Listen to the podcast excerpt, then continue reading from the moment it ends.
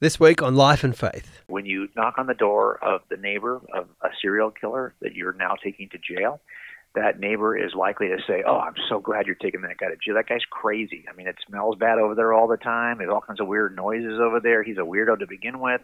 But then when you take someone to jail for my kinds of cases, and you knock on the neighbor's door and tell them, "Yeah, I'm taking your neighbor to jail for this case from 30 years ago," they'll typically say, "Oh, there's no way. No, I've known that guy for 30 years. He's a great guy." People that don't forgive themselves tend to harm themselves. So the sun would set at the end of May and not come back to mid August. Actually, what if it's the most boring thing in the world? No one comes out of history with clean hands. It's a very messy process.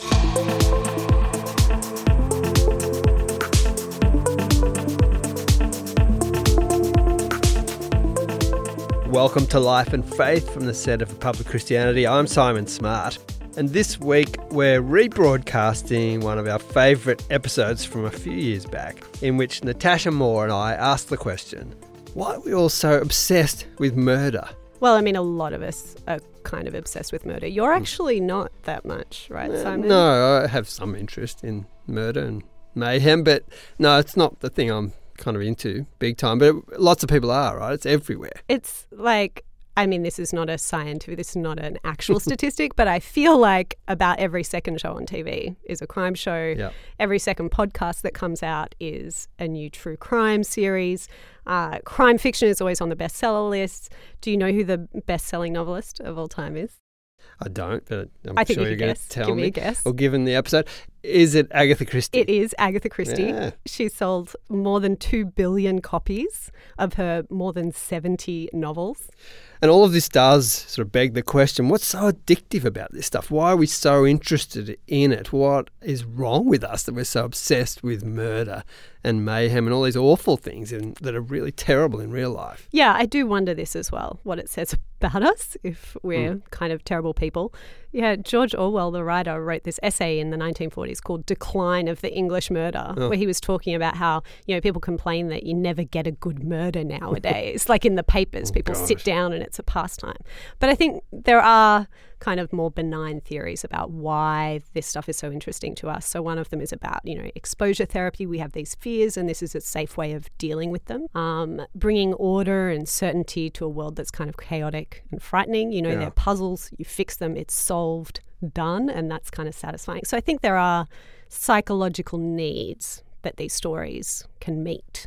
Yes, and Natasha, you've spoken to some experts on this topic. I was wondering who do you go to to get experts on murder? Yeah, I mean, I'm not sure that's exactly what they put on their business cards, but I had two very different conversations about this topic. I had a bit of a chat with Alison Milbank, who is a literary scholar at the University of Nottingham and an Anglican priest as well. So she comes at this from kind of the perspective of story and culture, but also theology. And then I also got to talk to an actual cold case detective, a guy called Jim Warner Wallace, which is just the greatest detective name ever. He sounds very film noir. Yep, I believe it's his real name, even. So Okay. he's clearly suited to his profession. And he could give me a bit of a reality check on these kinds of stories. So, first, here's Alison on why she thinks we're so addicted to this stuff. It just seems like a real invitation for a theologian, really, because when I was a child, not everything was a detective story. Now it is on television. And it's almost as if we all want to know, we want to know the big question who did it?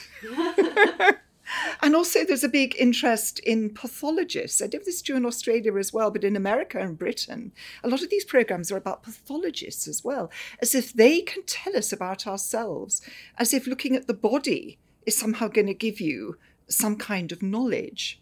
And these seem to me really big existential questions are behind this. And also, I think, a sense of seeking a kind of meaning and order in existence as well as justice.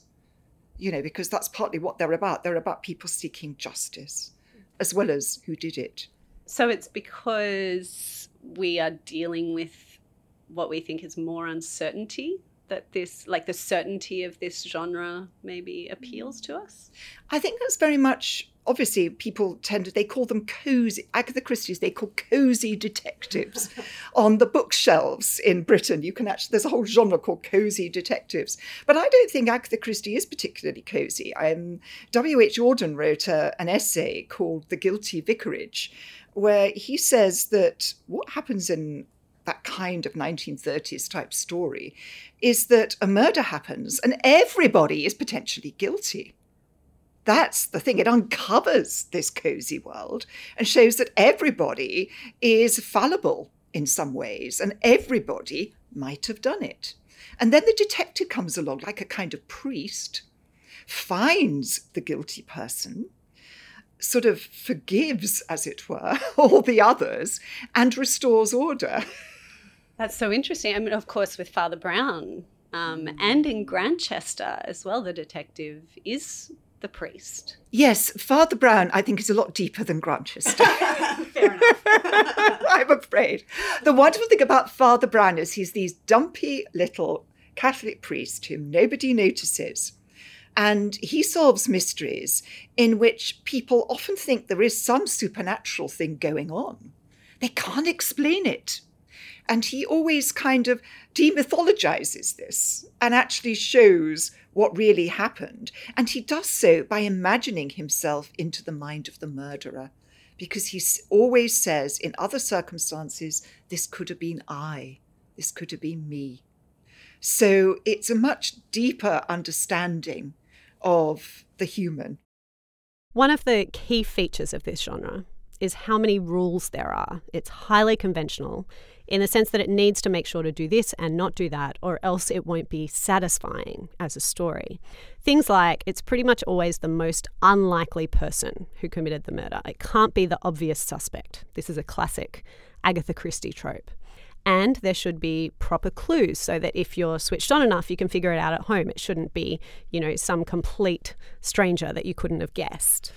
But these rules don't necessarily have much in common with what homicide is like in real life. Yeah, presumably they have almost nothing in common with real murder. So I figured this would be a good thing to get some input from someone who is familiar with the real thing.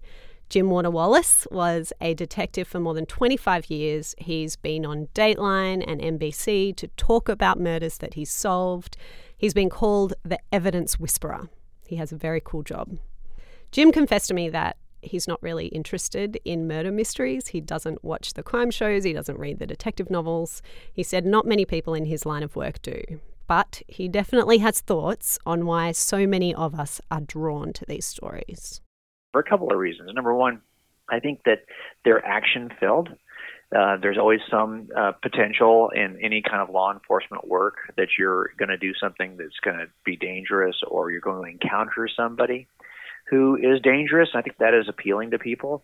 Also, I think it taps into our um, kind of an understanding of, human nature, it, and it can be disturbing. You know, anything that rattles your worldview, the way you you see yourself, the way you see humans in general, kind of the, whatever your view of anthropology is. Why are humans the way we are? How can somebody who does this also do that? You know, if you look at some beautiful thing they are involved in, and then that's the same guy who killed his wife last night.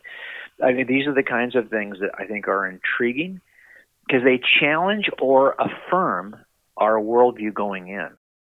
Both Alison and Jim raised this question of human nature. Does looking at crime, at some of the worst things that humans do to each other, tell us something about ourselves? I asked Jim to unpack this worldview element a bit more for me. Well, okay, so you know, worldviews basically answer three important questions: How did we get here? Why is it so messed up? And how do we fix it? And your worldview is going to have some description of human nature. And sometimes we just develop a worldview by study, and sometimes we develop a worldview by just observation over time. We live in a certain world, and it confirms for us what we think of human nature. And we've had experiences with humans that either shape or rattle what we think of human uh, nature. I work cold cases. These are the cases that went unsolved for 30 years. I don't work serial killers. Those are different kinds of cases. Put it this way when you knock on the door of the neighbor of a serial killer that you're now taking to jail, that neighbor is likely to say, "Oh, I'm so glad you're taking that guy to jail. That guy's crazy. I mean, it mm-hmm. smells bad over there all the time. There's all kinds of weird noises over there. He's a weirdo to begin with, and he's always digging holes in his backyard. I'm not quite sure what to make of all that, right?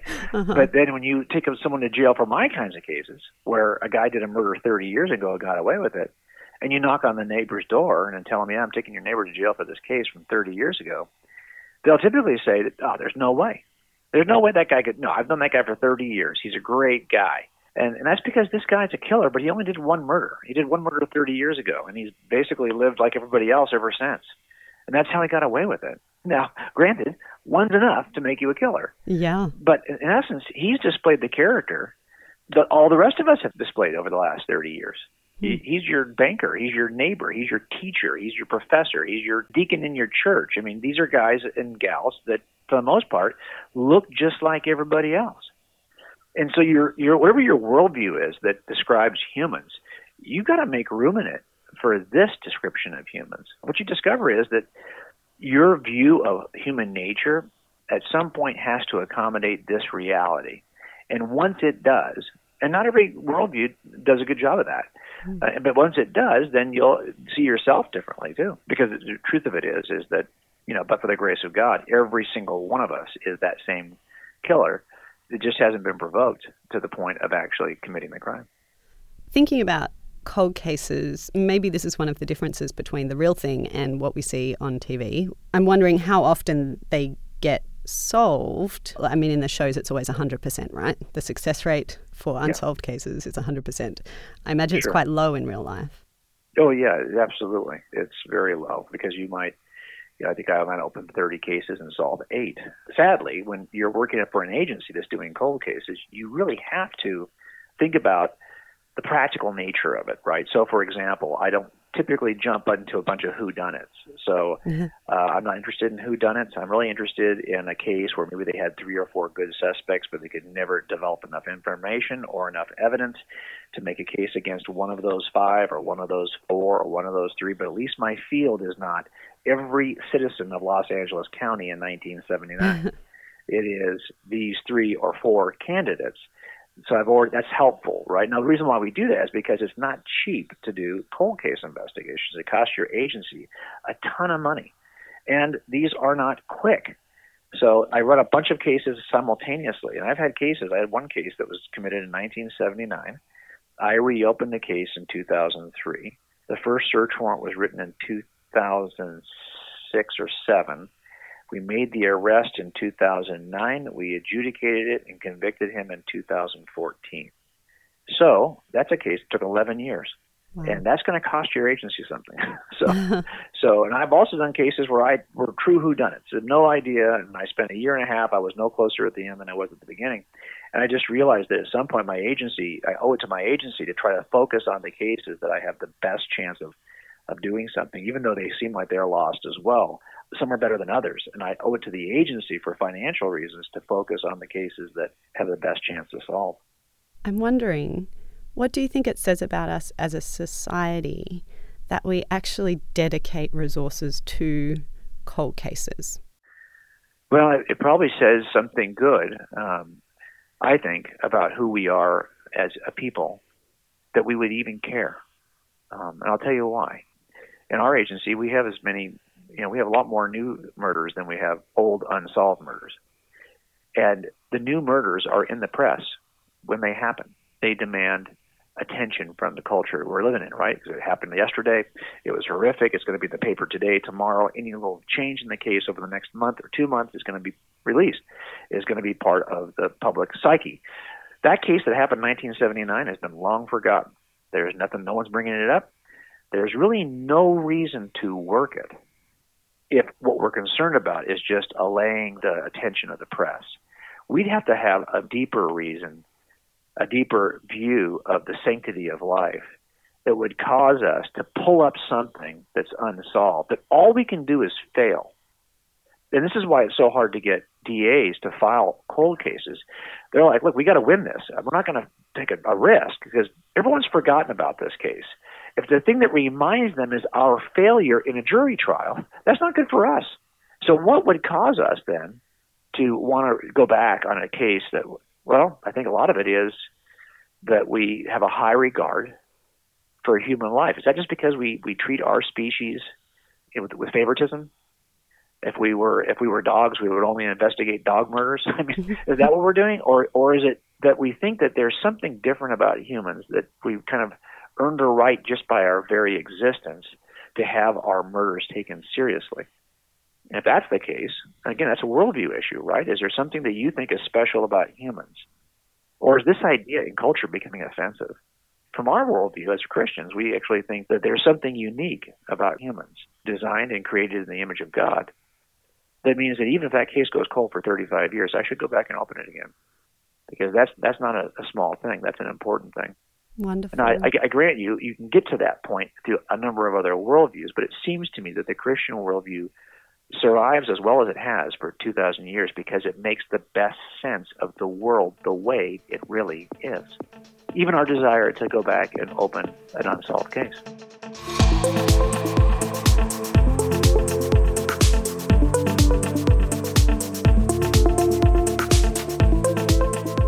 In this episode of Life and Faith, we're thinking about our culture's preoccupation with murder. Now, Natasha, you've been speaking with Detective Jim Warner Wallace, who's worked on cold cases for decades. But a big part of his story is really interesting. He goes from being a kind of hard boiled atheist to a Christian believer. Yeah, he even then goes on to get a theology degree, and Mm. these days he does a lot of teaching and speaking on worldview and on the evidence for Christianity, while still, of course, consulting on cold cases. So here's Jim on how he ended up doing both of those things.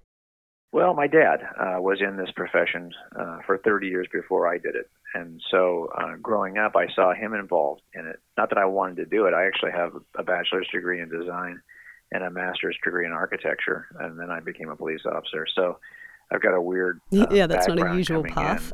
yeah, not the usual path. But uh, in the end, I, I felt like this was a calling in a sense, uh, that it was very noble um, that it was, you know, I think you always think your dad's work's noble, even if it's not, probably. But, but I thought it was noble. I didn't think I was particularly gifted for it, but you know, I think actually in some in some ways I can see now looking back at it that that I had a skill set that was was helpful.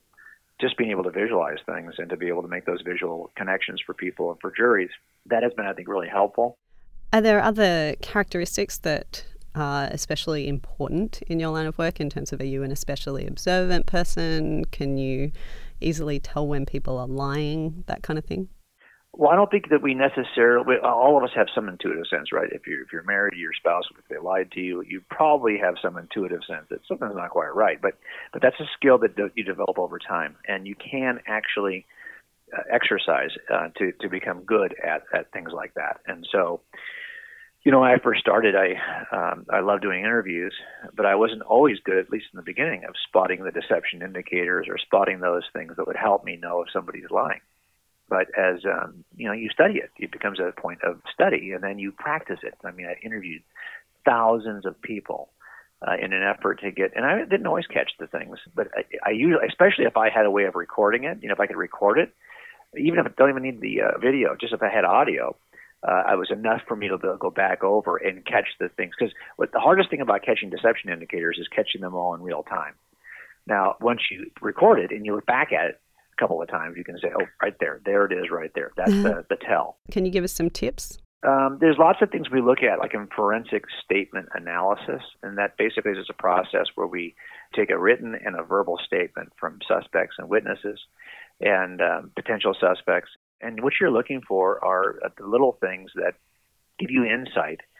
Uh, you know, the stuff that's between the lines that gives you insight about how people. Because you, you look in the end, when we say something or write something, we we select the words that we're going to use to express this.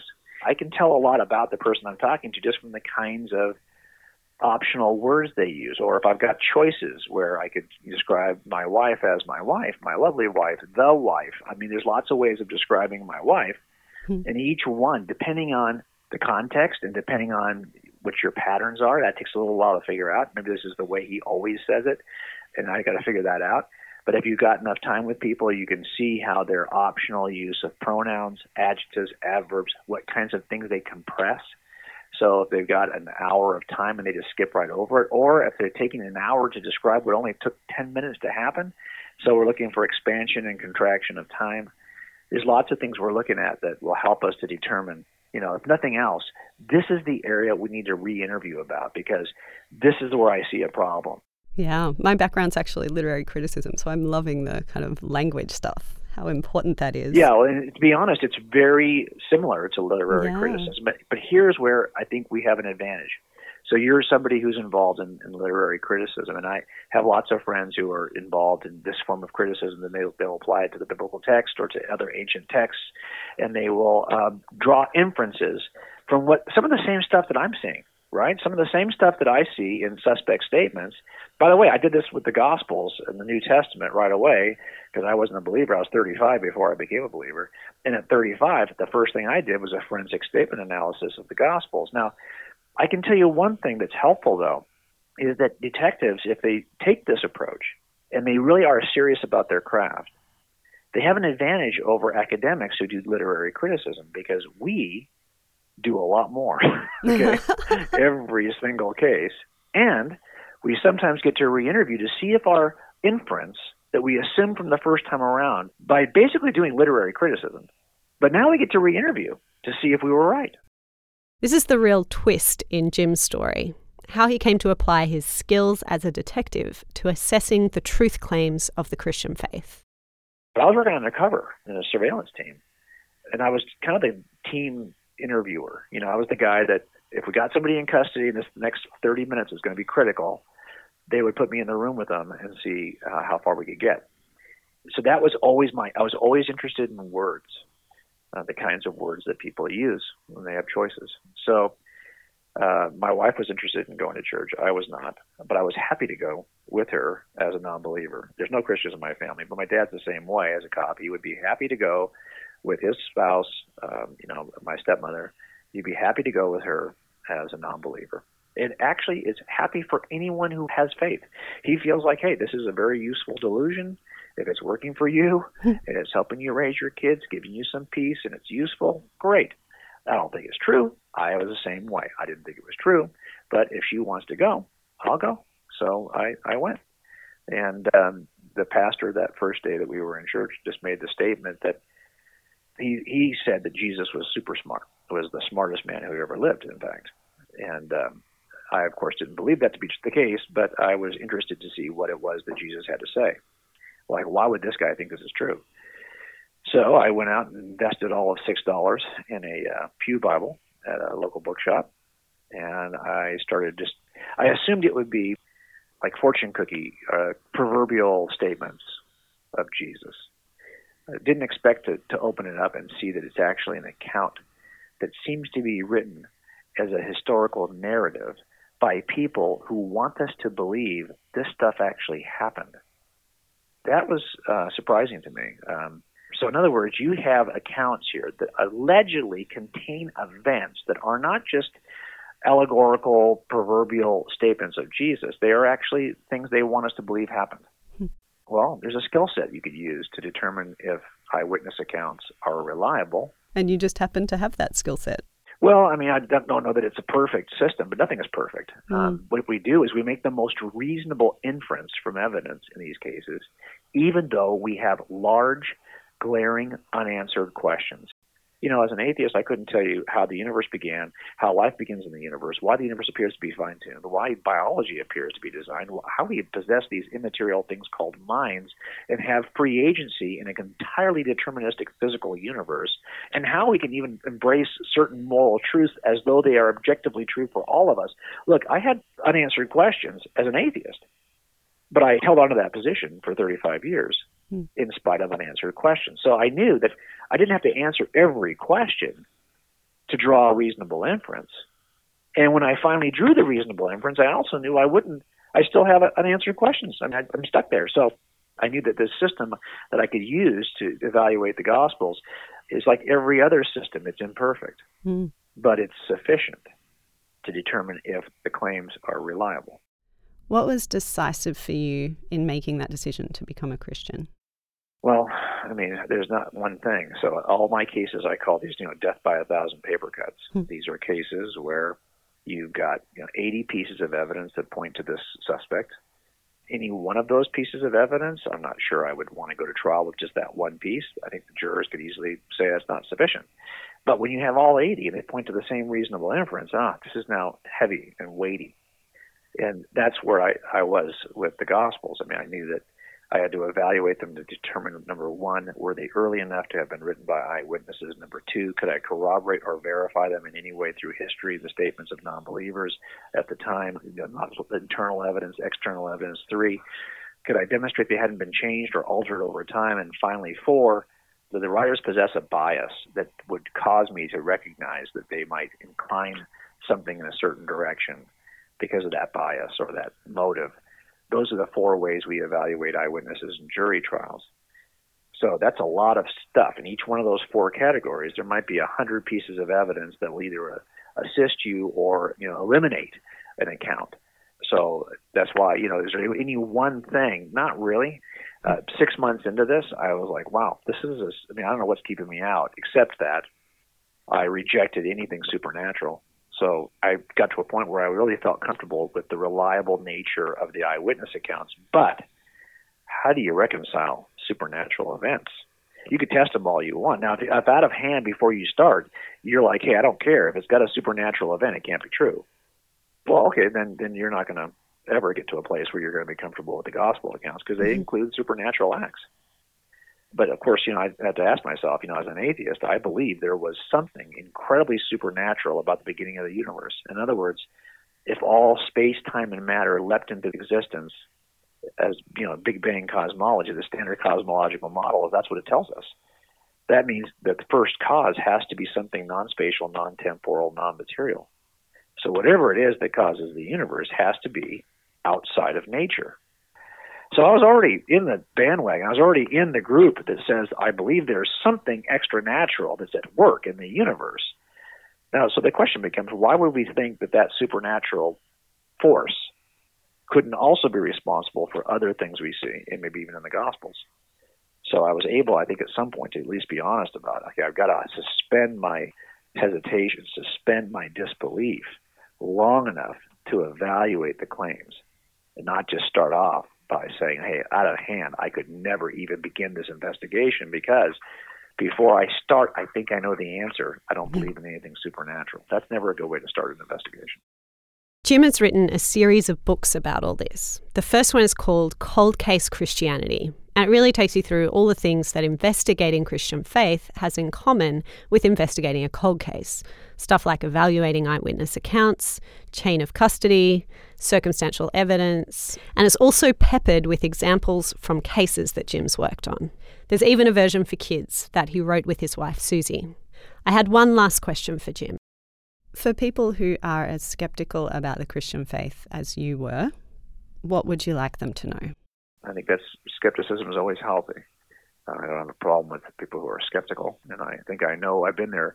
I was there for so long at 35. I'm still I'm not 70, so more than half my life was spent as an unbeliever who was skeptical. Actually, if you knew me before, I was not. I was more than skeptical. I was actually pretty aggressive uh, because a lot of the people I knew who were Christians, I did not find to be incredibly thoughtful.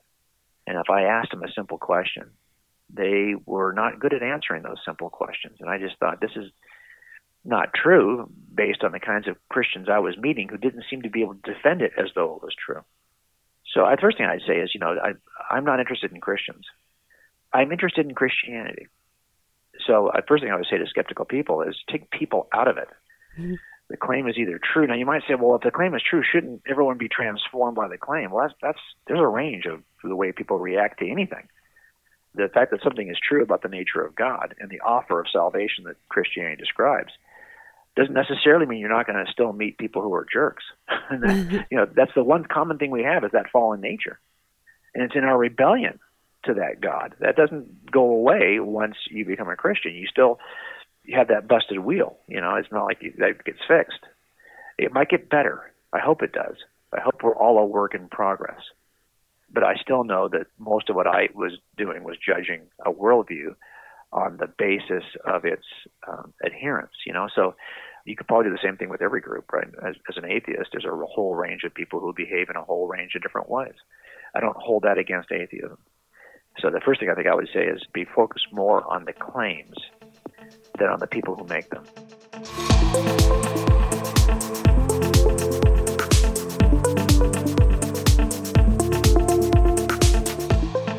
You've been listening to the murder episode of Life and Faith with me, Simon Smart, and Natasha Moore. And this was a good week to rebroadcast this conversation because a 10th anniversary edition of J. Warner Wallace's book Cold Case Christianity has just been released with a bunch of new material in it, so it's a good moment to get yourself a copy of that. And if you want to hear more from Alison Milbank, Natasha also interviewed her about fantasy literature and why we love that, especially the popularity of Tolkien. That episode is called The Desire for Dragons, and you can find it in our back catalogue. It's a perennial topic as well. And our thanks to both our guests today, and also, of course, to our producer, the masterful Alan Douthwaite. Now, before we go, there's something I really want to mention. CPX has been hosting the annual Richard Johnson Lecture here in Australia for almost 10 years. And this year, clinical psychologist Lisa Aitken will be speaking on the topic Rediscovering Hope How We Lost It, How We Get It Back. This public event will be in Perth on October 26 and in Sydney on November the 1st. For more information and to get your tickets, go to publicchristianity.org. I highly recommend that. Next week. I think um, valuing one another, that communal thinking, that we are all in this together rather than on our own. And what's mine is mine, what's yours is yours. But to learn that no, we share this life. And that's the thinking and the worldview of our culture. it's a village concept.